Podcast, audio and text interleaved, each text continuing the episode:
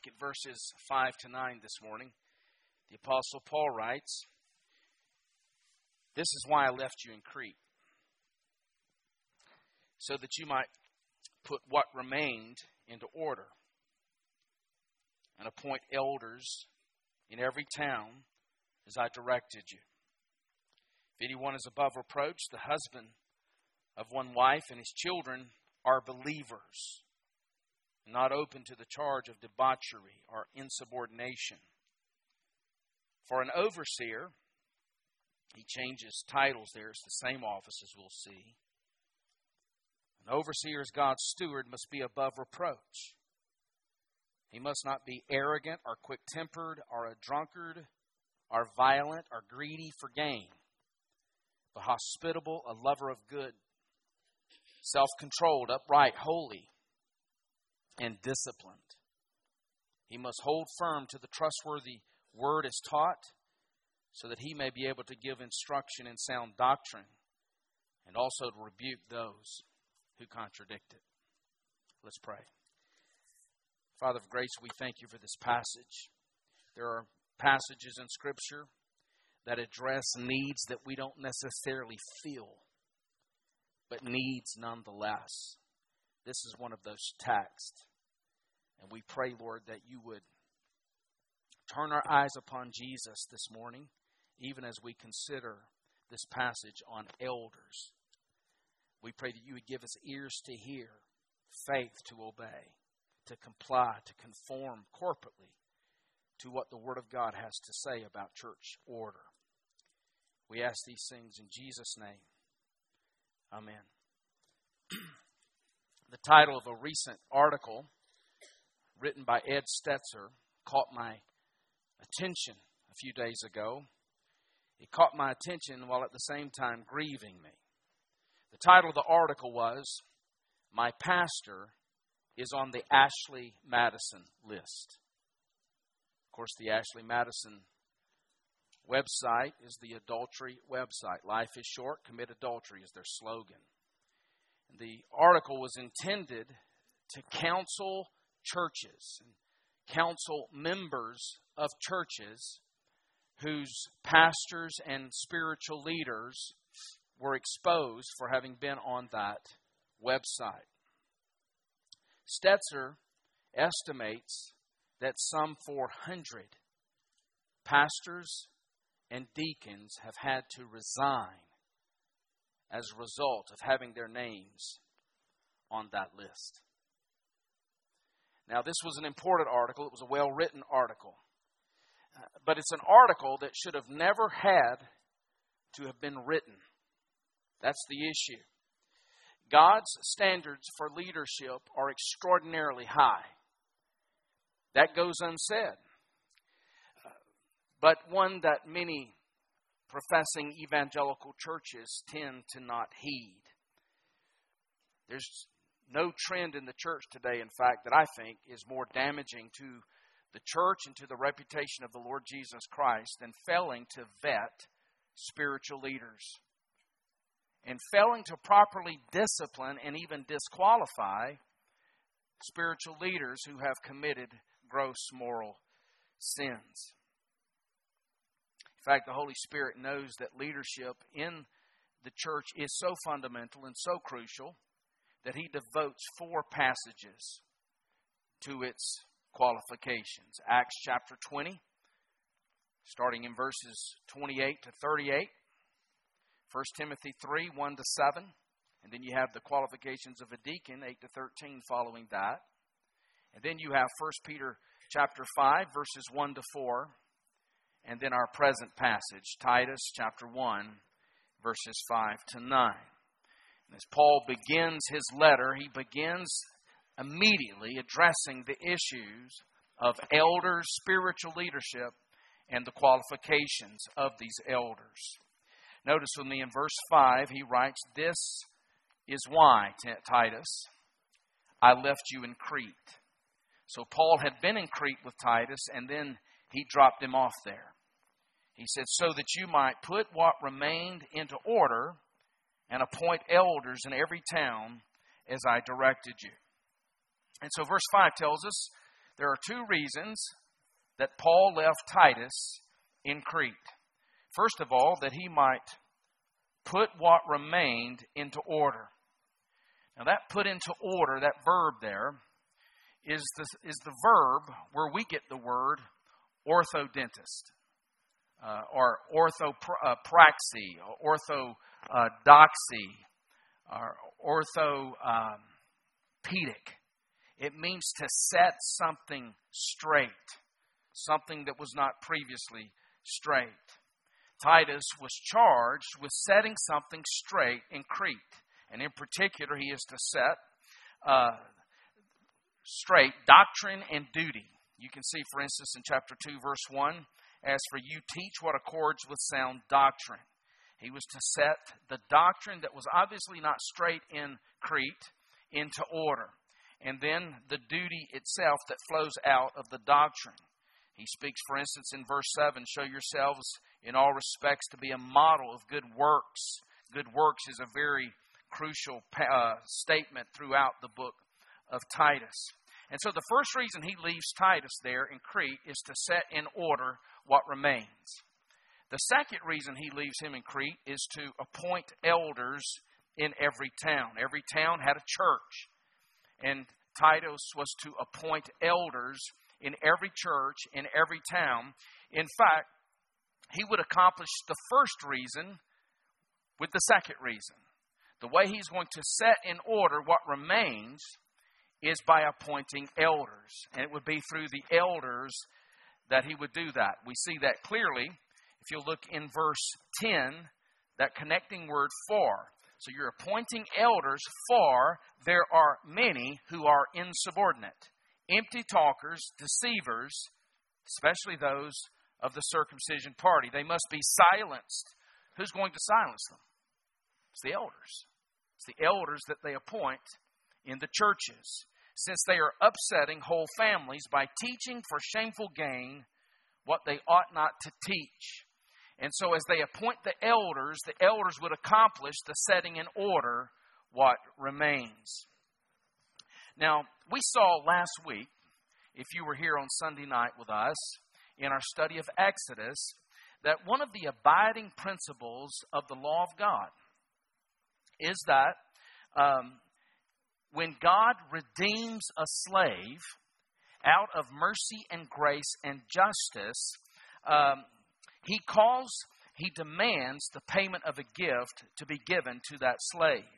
For instance, in Deuteronomy chapter 15, in chapter 15, he says, If your brother, a Hebrew man or a Hebrew woman, is sold to you, he shall serve you six years, and in the seventh year you shall let him go free from you. But notice verse 13, and when you let him go free from you, you shall not let him go empty handed. You shall furnish him liberally out of your flock, out of your threshing floor, and out of your winepress. As the Lord your God has blessed you, you shall give to him. And so a slave who was redeemed, who was set free from enslavement, was giving gifts as a, as a, a token of grace and mercy and even justice to get that slave on his or her feet. And we see that principle played throughout the Old Testament. For instance, in Ezra, when God's people are redeemed out of Babylon, God stirs the heart of a pagan king named Cyrus. And so not only does he allow the Jews to go back to their homeland, he gives them gifts as they go back in the building, rebuilding of their temple. And then, if you notice in Ephesians chapter 4, the Apostle Paul is reflecting on that reality. And he says in Ephesians 4, verse uh, 8, therefore it says, When he, that is Christ, ascended on high, he led a host of captives. What is he saying there? When Jesus was raised from the grave, and when Jesus ascended to the right hand of the Father, he redeemed a people. Now, how does he redeem a people? Naturally, we are born into this world as slaves to sin. The wages of sin is death and we must pay the wage. The wage must be paid because God is just and righteous and holy. God is good. And good judges penalize crimes against the system. Well, what God in His grace has done, in His wisdom, He has provided a way where He can judge the sin and save the sinner. He sent His Son into the slave market and redeemed us by His blood.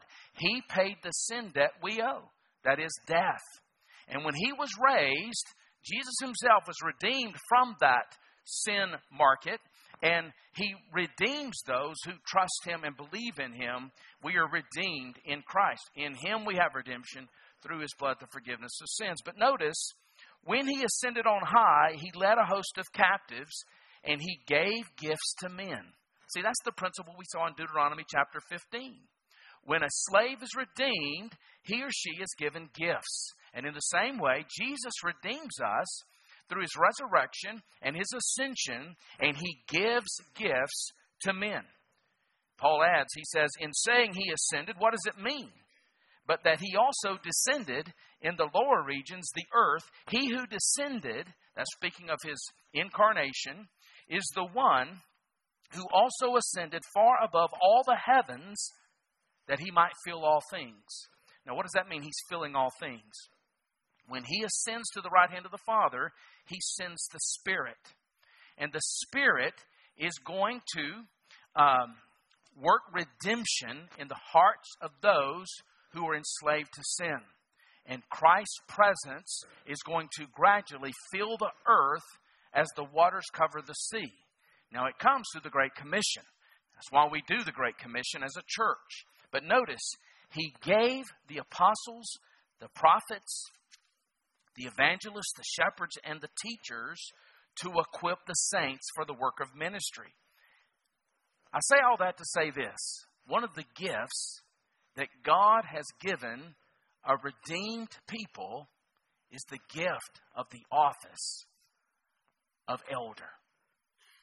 I personally am not your gift, it's the office that's your gift.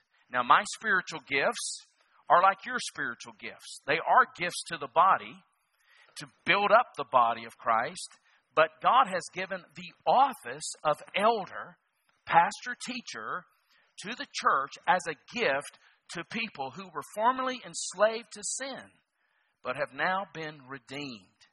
And we can see that principle all the way going back to Deuteronomy chapter 15. And with this in mind, elder, if I could set you straight on this, if you don't understand this, it's important to understand this, is the same office as pastor. All right? So when we talk about the word elder, we're not talking about something distinct from the office of pastor. And if you'll notice in verse 7, he speaks of overseer. In some translations, like the King James Version, overseer is translated bishop. But because that has loaded language, uh, in church history, uh, we translate that overseer in our modern English Bibles. Uh, all three terms, different Greek terms, speak to the same office. They're used uh, in distinct ways to speak something of the nature of the office. Not one term would cover it. And so, three terms are necessary in order to fully understand the role of this office. Now, I want to make my argument. If you look over with me in 1 Peter chapter 5. In 1 Peter chapter 5, the Apostle Peter is writing to the church and he says, I exhort the elders among you. Now, who are the elders? It's not just the old people. Those who have who've been called to the office, uh, those who've been appointed, to use Paul's language. And he says, as a fellow elder and a witness of the sufferings of Christ, as well as a partaker in the glory that is going to be revealed, he says to the elders, shepherd the flock of God. You may have a footnote in your Bible there. That word shepherd is the verb form of the word pastor. So you could translate this to the elders, pastor the flock of God that is among you, notice exercising oversight. Again, that verb is the verb form of oversee, overseer. So you could translate this to the elders, pastor the flock of God, overseeing them. Okay? And that's so there in that passage you see all three terms are used of the same people. And then if you look in chapter Acts, or Acts chapter 20, uh, it should be on the board, we see the same thing. Paul is speaking to the elders in Ephesus. He has spent some three years with them, and he's departing. And he says in verse 17, uh, Now from Miletus he sent to Ephesus and called the elders of the church to come to him. And so again, elders are there and present with Paul. Notice verse 28. He's speaking to the elders. He says, Pay careful attention to yourselves and to all the flock in which the Holy Spirit has made you overseers. So you see there that elders and overseers is used interchangeably. And then he says to care for the church of God, which he obtained with his own blood. That verb there, to care, is the word for shepherd, our pastor. So again, two different passages, two different writers. Peter in the first passage and Luke in this passage see that the elder, the pastor, and the overseer is one and the same office. And not only that, every time the word elder is used, unless it's speaking of a particular individual, it's used in the plural. Every time, there's no exception. For instance, in Acts chapter 11, you have there the disciples are gathering relief for the church in Jerusalem. And it says in 29 So the disciples determined everyone according to his ability to send relief to the brothers living in Judea. Notice, and they did so, sending it to the elders by the hand of Barnabas and Saul. Now, as an interesting note here, this is the first time Christian elders is used in the book of Acts. It's in Acts chapter 11, verse 30. And then if you look over in chapter 14 of Acts, in verse 23, notice here in verse 23 it says, And when they had appointed elders for them in every church, with prayer and fasting, they committed them to the Lord. So you see there in the gospel or in the book of Acts where the Spirit of God is at work, okay? Where the gospel is taking root and increasing, and the disciples are increasing, they're appointing elders in every church. And so every time we, we see in the New Testament this idea of elders, we see that it's plural and it's used interchangeably with the term pastor or with the term overseer. And if you'll remember back in chapter 5 of 1 Timothy, in 1 Timothy 5, verse 17, Paul makes a distinction with two kinds of elders. He says, Let the elders who rule well be considered worthy of double honor, especially those who labor in preaching and teaching. And so there, there seems to be a distinction made between teaching elders and general elders. Now, every elder must be able to teach. We recognize that uh, from Titus 1 9 or even 1 Timothy 3, verse 2. But some labor as preachers, okay? Some have the vocational call to do full time um, ministry. Uh, these we would call the full time staff since they do the majority of the public preaching. They're considered the teaching elders. But then there are lay elders. There are those who have jobs out in the community. They may be businessmen or coaches, uh, bus drivers, truck drivers, uh, mailmen, firemen, policemen, uh, pilots, whatever it may be. They're to be able to teach as well, but that's not their primary vocation. Okay? Most will have uh, full time jobs outside the church, and yet one crucial aspect of their of their lives is by serving the church as elders. Okay, and so those are things we have to consider as a church. Does our church government conform with what the New Testament expectations are when it comes to the elder? And now, as with 1 Timothy 3, uh, we see that Paul will clearly emphasize that not just any man is qualified for this office, we see first and foremost the elder must be above reproach. Above reproach. Notice in verse 6 if anyone is above reproach. Now, if you'll remember in 1 Timothy 3, we looked at the same list. It's not identical because it's not an exhaustive list. But in 1 Timothy 3, above reproach was the beginning characteristic, and we see it here as well. It's kind of like an umbrella term. Uh, in the notes on the screen, I accidentally typed in above approach. That would not be uh, what Paul is calling. In other words, the elder must be approachable, all right? But he must be above reproach. Now, what does it mean to be above reproach? 1 Timothy 3, verse 2 says the man must be above reproach, but actually he uses a different Greek term there. But they're synonymous, okay? And, and essentially, what it means to be above reproach is that he has an untarnished reputation. Okay? He's blameless. Doesn't mean he's flawless, or there's not a human being on the planet that would qualify. It's a man who lives a repentant life. Okay? It's a man uh, who lives a blameless life. He recognizes, the church recognizes, that the world is too easily um, quick to criticize Christians, and they are looking for reasons to criticize and judge Christians. And, and they realize, this church realizes that the, the Christian leader has to lead by example. And so being above reproach is non negotiable. In other words, this man is the same no matter what company he keeps.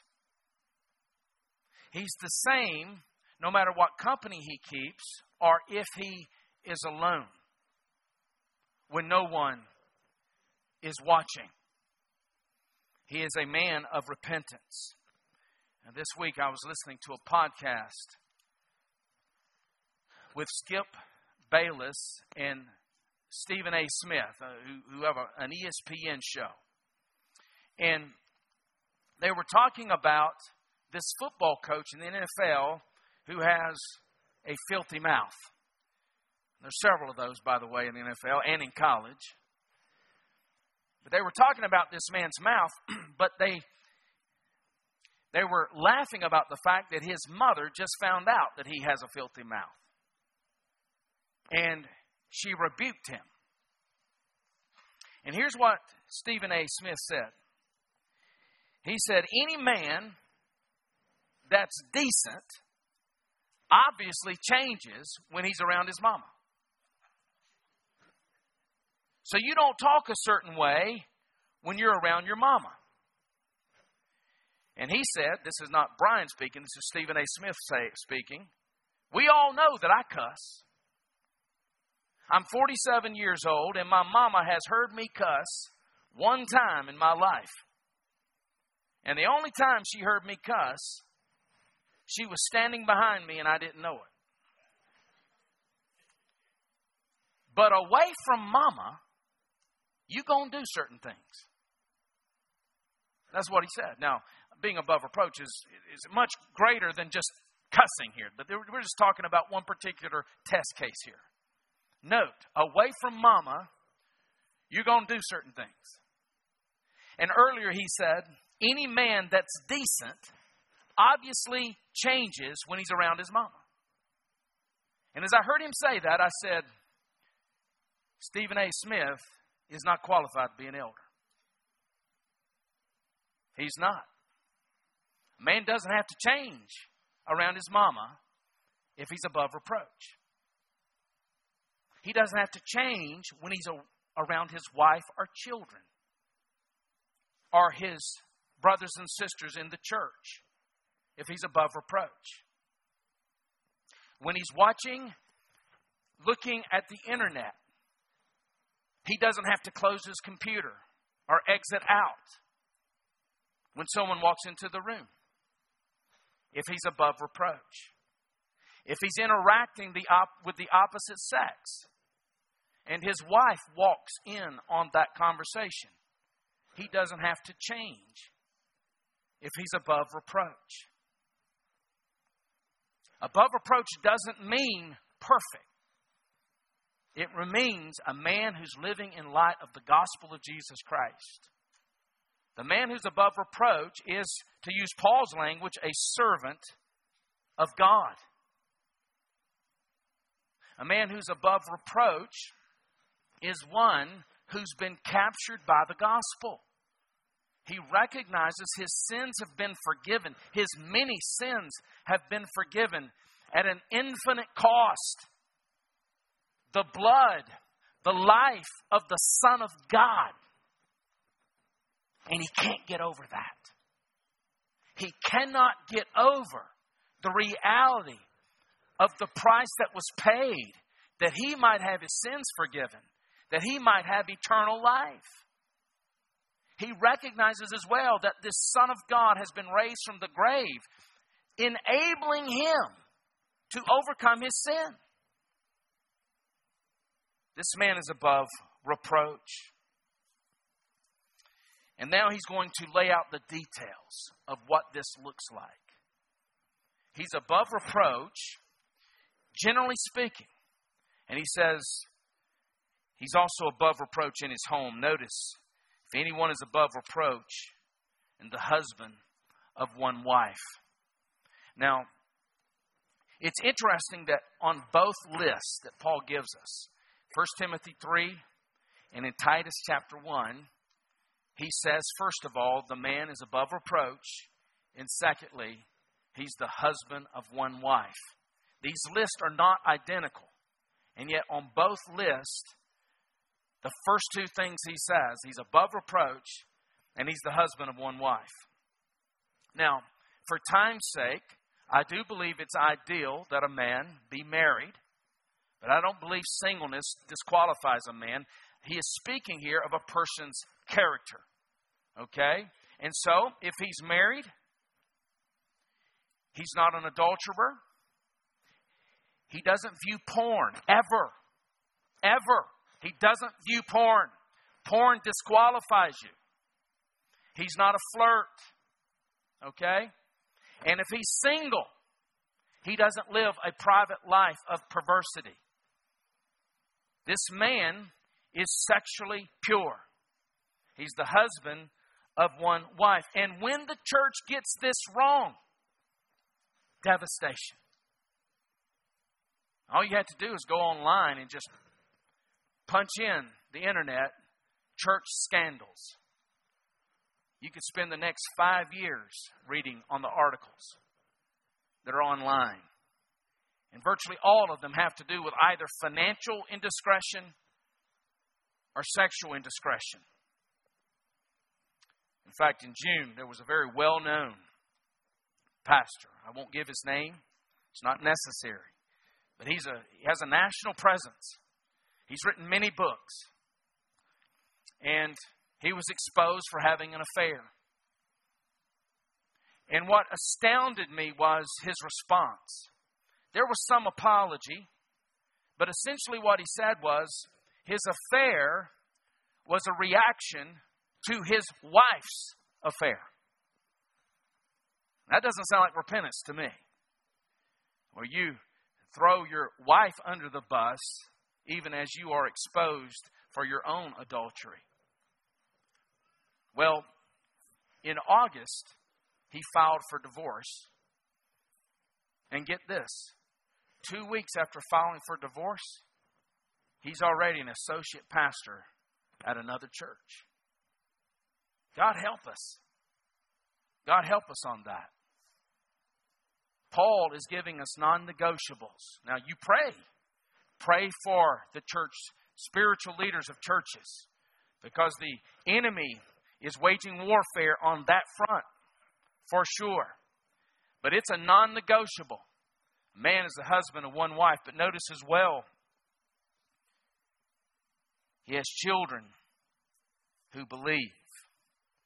His children are believers and not open to the charge of debauchery or insubordination. Now, at face value, this may seem that a father's responsibility, or you could say he is responsible that a, a son or daughter be saved. But guess what? Parents don't do the saving. I don't care if you have family devotions every day of their childhood and pray over them every day of their childhood. You cannot save your children. There's only one Savior. Jesus Christ is the only Savior. But this word believe, I, I think it's an unfortunate translation. The word means pistos, or the Greek word is pistos, and can also be translated faithful. In fact, typically in the New Testament, that word is translated faithful. For instance, God is pistos, He is faithful. Jesus Christ is faithful. And in fact, in verse 9, we see that the Word of God, see, trustworthy word, that word trustworthy is the same word. It's faithful or trustworthy. So I do not believe he is saying here that a child has to be saved in order for the pastor to be qualified, the elder to be qualified. I mean, can you imagine the disruption that would cause? The pressure pastors would have to baptize their kids by the time they were three years old. Because the moment they got uh, older and they've not been baptized, they've lost their ministry. I don't think that's what he's referring to here. In fact, in 1 Timothy 3, he says that the pastor, the overseer, elder, must manage his home well. And you see there that in verse 4, with all dignity, keeping his children submissive. So in 1 Timothy 3, the children must be submissive. What does that mean? Submissive to his leadership. So I don't think he's referring here to a child must be converted in order for the pastor to be or elder to be qualified as an elder. I think what he's saying is the children must be under the authority of the father. These children are not running roughshod. Uh, they're not anti authority. There's a healthy and holy fear of their dad, a loving fear. I think that's what he's saying there. Because notice in the second part of that, he's referring to their behavior, not open to the charge of debauchery or insubordination. That word debauchery was used elsewhere by Paul of drunkenness. Uh, he's not a carouser, and he's not open to the charge of insubordination. And so if a if an elder has a child as he gets older, now we're talking about children in the home. The Greek word is teknon. It's referring to children in the home. You can't control a 30 year old, okay? But children who are under your authority, those first 18 years, if that child is insubordinate, I would suggest that that pastor not necessarily resign, but take a sabbatical and go win his son, go win his daughter.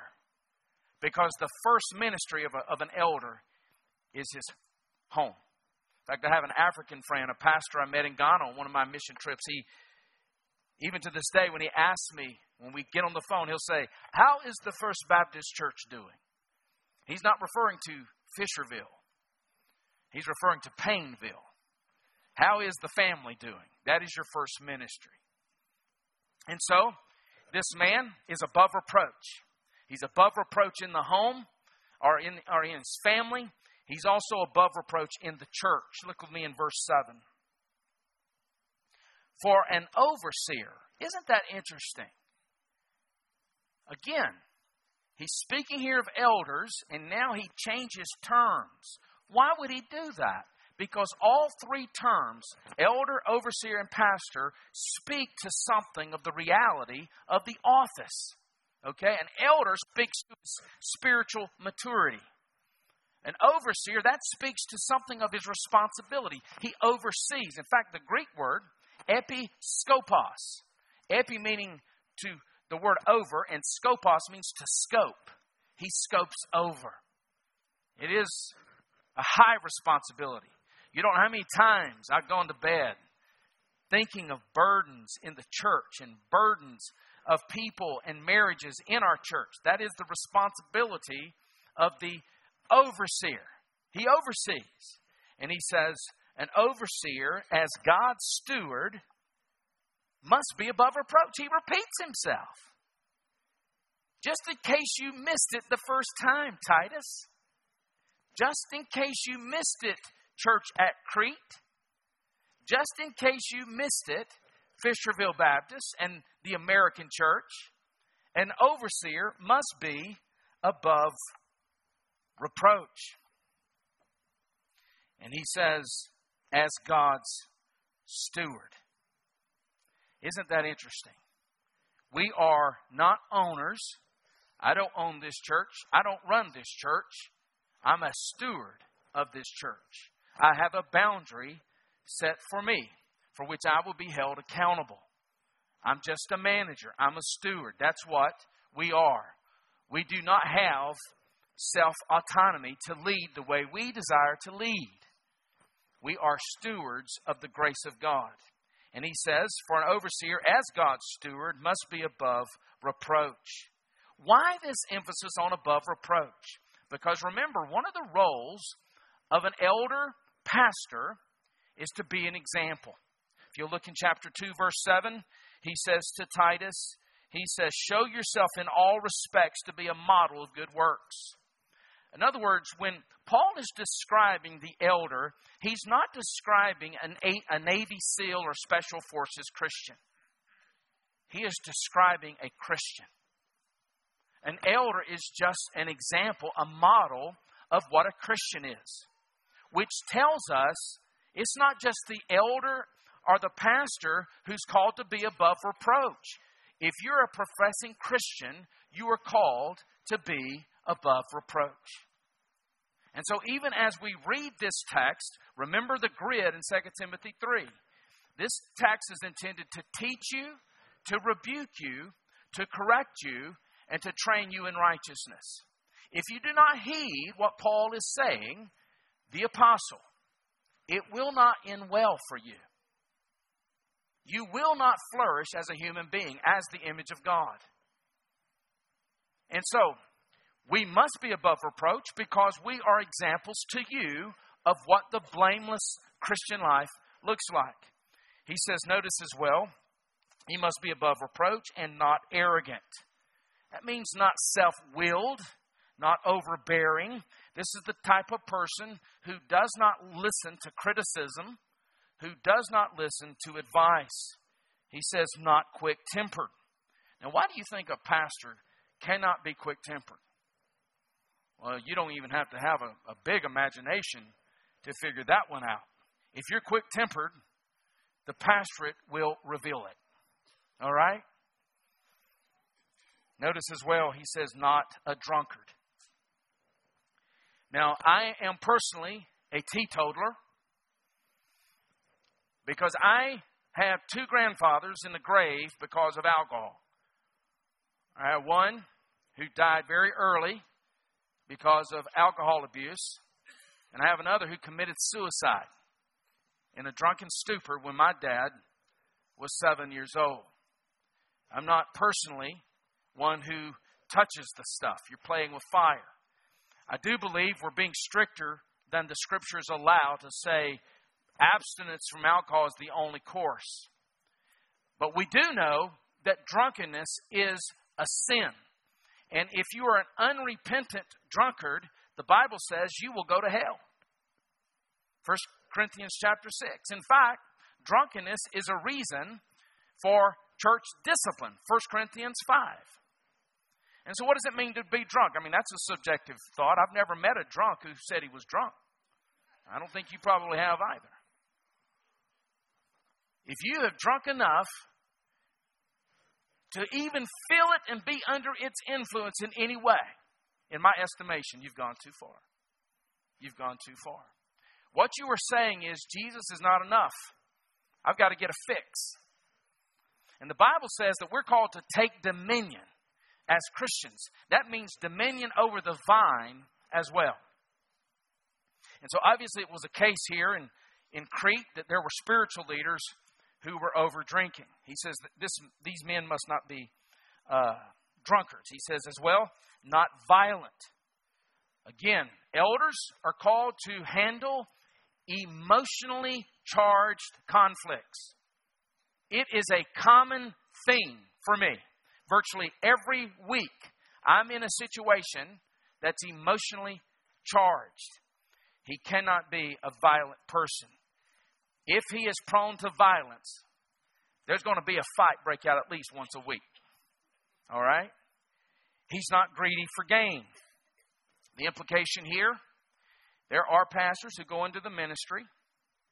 They handle money, which is the most dangerous thing and uh, that, that, a, that a pastor can do. I don't touch money. I don't see the giving records. I have never seen a check written by a, a member of this church. I don't touch it. Not because I believe I would be tempted, because I don't want to be falsely accused. But this man who is greedy, uh, he is communicating, again, that godliness with contentment is not great gain. And Paul says that's exactly what godliness contentment is. It is great gain. For we brought nothing into this world, and it is certain we will bring nothing out of this world. With having food and clothing, with these we shall be content. But the love of money is the root of all kinds of evil. This man is not greedy for gain, he is hospitable. Again, that is found in the larger context of agape love. He's hospitable. Of course, it was crucial in that day when they didn't have hotels like we know them. And so pastors and elders would, would have travelers stay in their home.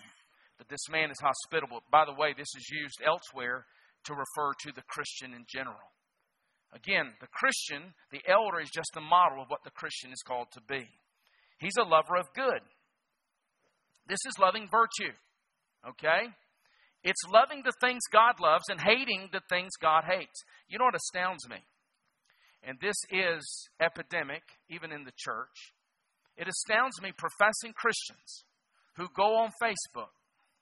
Now, this is just an application. This is, I don't want to sound legalistic here, but it's amazing to me the Christians who go on Facebook and post things that Jesus died for. They find enjoyment and humor in things for which Jesus died. You will see Christians who like things there's no way Jesus liked or likes. Okay? This man is a lover of good because the Christian, the fruit of the Christian life is one who loves good. He is self controlled. Um, he controls his drives. He has dominion in his life. There is no private part of his life that lacks self control. Notice as well, he is upright. He's righteous. That does not mean he earned his righteousness. The Reformation took place for this reason. In the Reformation, there were those who taught that God accepts you as you become righteous. And so God infuses grace and righteousness in you. You cooperate with God by your good works, and gradually you become acceptable to God. And ultimately, most people don't reach that perfect state, and so they go to purgatory until they are purged from their sins. And in the Reformation, men like Martin Luther recognized no one reaches perfect righteousness. Our righteousness is as filthy rags. It is not by our works that we are made acceptable in the eyes of God. It is all of grace through the work of Jesus Christ. In other words, if I'm going to stand before God, it's not because of my righteousness, it's because of the righteousness of another. It's called imputed righteousness. Jesus Christ, perfect righteousness, is imputed to me when I believe. So that now, even though I'm still a sinner, God accepts me as righteous in His sight because of the righteousness of Jesus. But one of the evidences that I have that alien righteousness is now there is a growing righteous reality being worked in my life. I now increasingly love those things God loves. And I now increasingly hate those things God hates. I am becoming righteous. Now, becoming righteousness is not the ground of my salvation. Jesus' righteousness is. But it's the fruit of my salvation. And that's what Paul means here when he says this man is just. It's the word for righteous. He's also holy. He's pure. He's committed to piety and godliness. And if you would please pray for our young people, if you would please pray for our youth and our children, they are being raised in a culture that scoffs at holiness. God help us. Pray that these young boys here will have, they will stay pure and holy. Now we recognize our holiness is in Jesus, that comes through conversion, but they will commit themselves to holiness. Pray for these young girls that there will actually be guys out there for them to marry that are not enslaved to porn. By the way, if we're going to lead them in that way, we must go that way, right? And that's why the elders have to be holy. Because the elders are the examples to the flock. These men are committed to holiness. And notice the last word disciplined.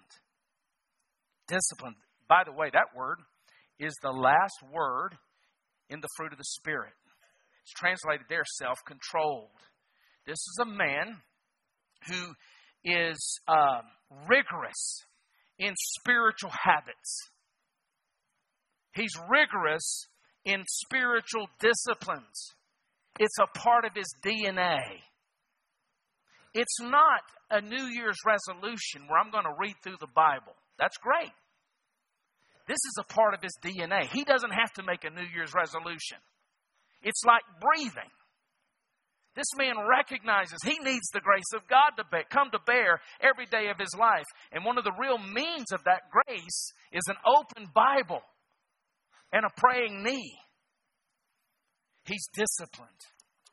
This man is above reproach in the home, he's above reproach in the family, and finally, he's above reproach in biblical stewardship. Notice verse 9 he must hold firm to the trustworthy word as taught, so that he may be able to instruct, give instruction in sound doctrine, and also to rebuke those who contradict it. By the way, this is what distinguishes an elder from a deacon. Those are the two offices of a church. A deacon leads by serving, an elder serves by leading. The distinction between an elder and a deacon is that the elder must be able to teach. A deacon doesn't have that calling. Now, deacon is not minor leagues and elders major leagues. That's not how it works. You don't work yourself from being a deacon to an elder. Okay? It's two different callings. Some of the most spiritually mature people in a church are called to be deacons. And it's not because they're inferior to elders or less spiritually mature. It's two different callings.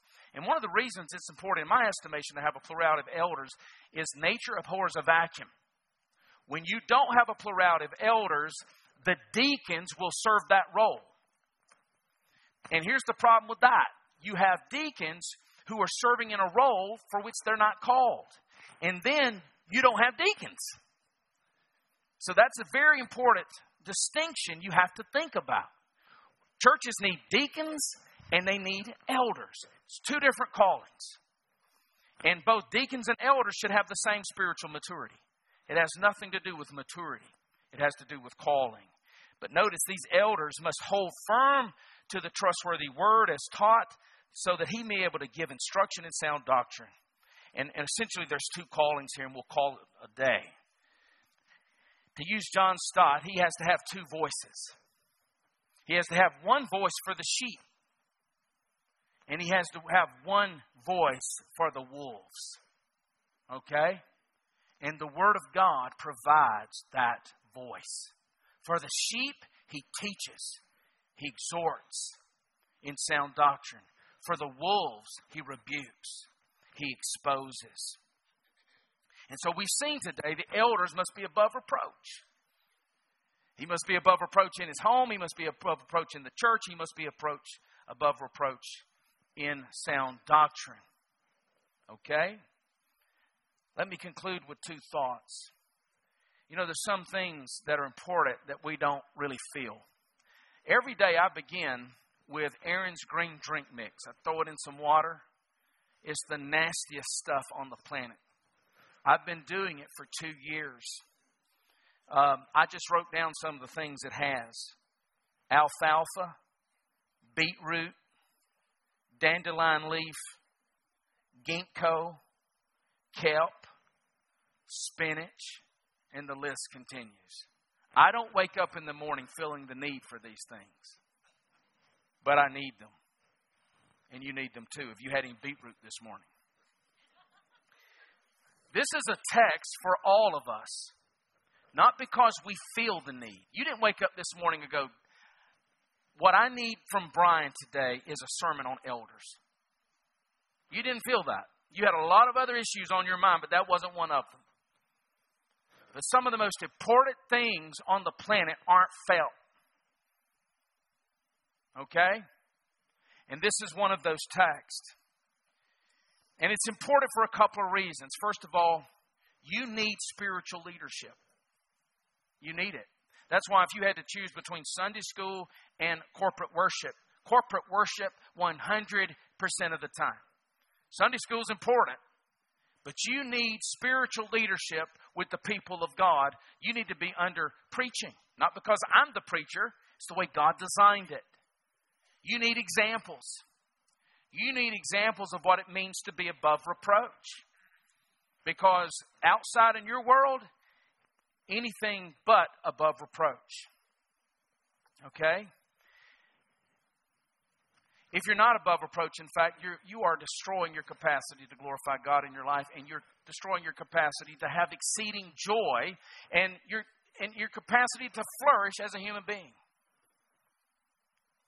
And if you're not a believer today, I would suggest you needed this text as well. I know you don't feel the need for elders. In fact, um, that has not perhaps even crossed your mind. But you ever thought about the fact that God loves you so much that He gave the church elders to do the work of evangelism so that you could come to saving faith in Jesus Christ. And so the office of elder is actually an expression of God's love for you. Jesus Christ came to save people who aren't above reproach. Okay? That's why he gave the church elders. He came to save people who are not above reproach. In fact, he does not save people who are above reproach. He only saves those who aren't above reproach. All right? And here's how he did it He sent his son not to be merely above reproach, he sent his son to be without blemish. Okay? Why? So that you could be without blemish in His sight. So that all those sins you've ever committed could be covered by His perfect holiness and righteousness. And then this one who was without blemish, you know what he did? He took a cross and he was crushed for every sin of people who are anything but above reproach.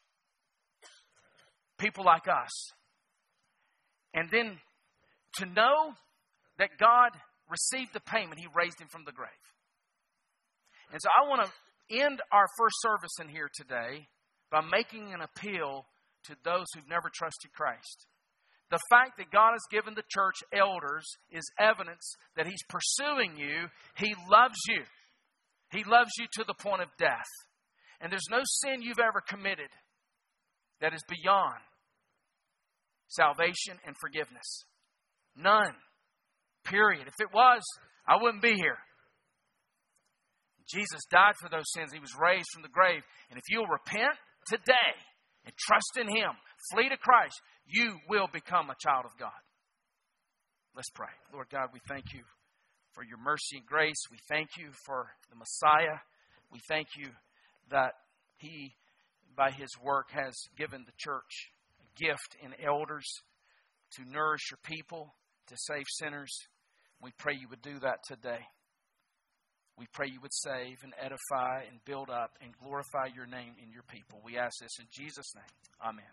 As we stand and as we sing.